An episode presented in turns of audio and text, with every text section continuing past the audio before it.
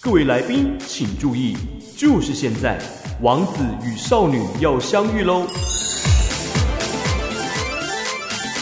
由卢卡斯与电踏少女携手合作，要给你触电的感觉。三 C 电上瘾。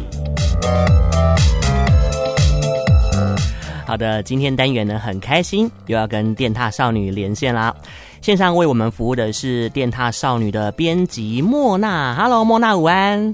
Hello，卢卡斯午安，还有各位听众朋友们，大家好，我是莫娜。啊，本周呢又要麻烦你了吼。好的，哎，这个月开始呢，我们似乎听见不少的哀嚎声哦，尤其呢是平常喜欢拍照、拍影片的朋友，因为啊，Google 相簿的免费空间无上限的服务已经在这个月月初的时候终止了。那未来大家何去何从呢？别担心，今天呢要跟大家聊聊哦，可以尝试的替代方案，我们就请美丽又专业的电踏少女莫娜来跟大家分享喽。嗯，谢谢主持人。没错，就是从六月一号开始啊，就是其实 Google 相簿就已经开始不能够呃免费无上限使用了。它其实还是有免费的空间啦，但就只有十五 GB。然后你这十五 GB 其实还要塞什么 Google 文件啊、Gmail 信箱，然后还有很多比如说 Excel、Word 档之类的。所以其实这十五 GB 是非常非常容易爆掉的。嗯、那如果你在十五 GB 里面啊，你只要超过这个容量的话，官方还会要求你删除一段内容。那这边就提供给大家几个，就是我觉得还不错的替代方案，就是像是我自己觉得最简单的方法，因为现在就是使用者付费嘛。我自己的话，我是直上 Google One，就是继续使用他们家的服务，然后每个月就是付一点点的月费，然后就是让那个容量可以提升到一百 G、两百 G 这样子。那如果你觉得 Google One 不能满足你的话，其实也可以挑像是 Dropbox 或是自主 NAS，因为很多像那种小的工作室啊，他们也会自主 NAS。可是这部分的话，可能就也会有那种后续的呃维修考量或怎么样。那订阅 Dropbox 的话是有一个好处说，呃，就是因为它还有附赠你一些 Office 的软体，所以也是一个蛮划算的选择。那以上这两个都是要付费的。那如果呃，真的很不想要付费的话，其实还有可以参考另外一个免费的云端空间，叫做 Mega，然后它会有一个，我记得还五十还是六十的一个免费的储存空间。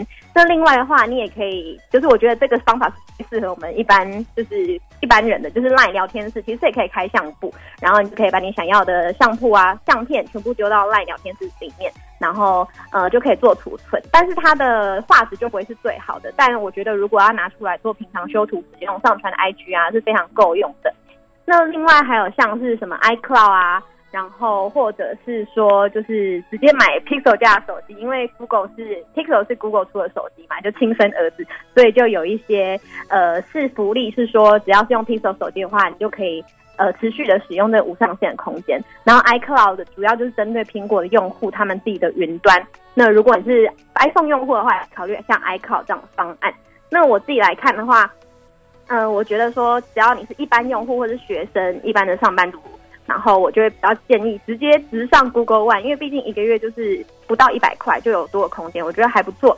那如果真的不想付钱的话，我自己也会搭配 LINE 相簿使用，我真的觉得还蛮好用的。那如果你是专业的用户啊，摄影师、设计师需要大储存空间的人，那就可以选择 OneDrive 或是自主 NAS，这是比较可以符合你的使用需求的。嗯，嗯，大家可以好好评估自己的需求哦，选择一个让相簿活化再生、有效率的运用。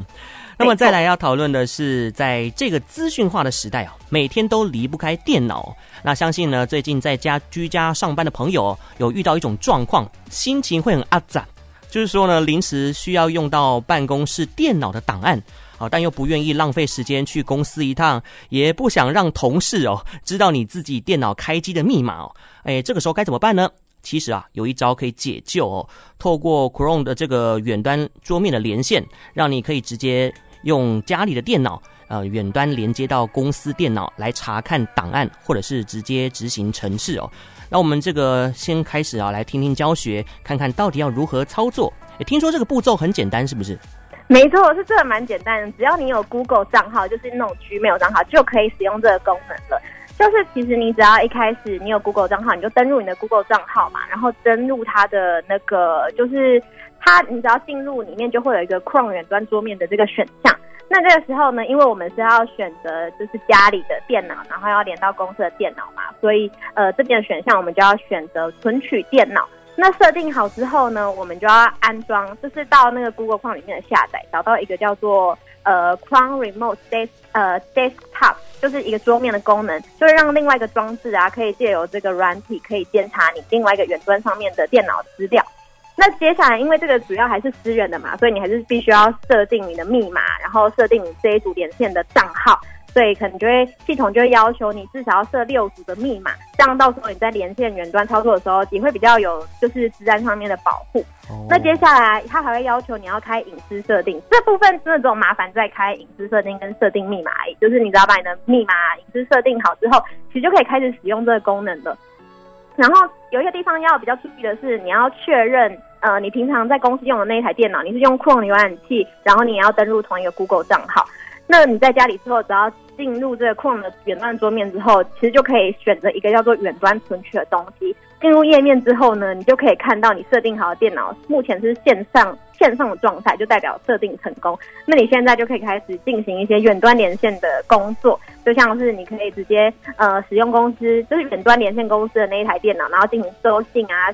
寄信，然后或者是简单的那种文书处理都可以做到。我觉得这个真的蛮方便的，对现在 work from home 大家在家里工作工作者来说，真的是一项还不错的功能。哇，线上的朋友，你听听看，原本繁杂的步骤，经由莫娜的专业口吻，一下子就变得很简单扼要。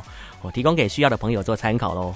在这个三 C 科技的生活当中，一盏光明灯出现了。今天非常感谢电塔少女莫娜的分享，我们下次见喽！谢谢谢谢卢卡子，还有听众朋友，大家拜拜，拜拜，拜拜。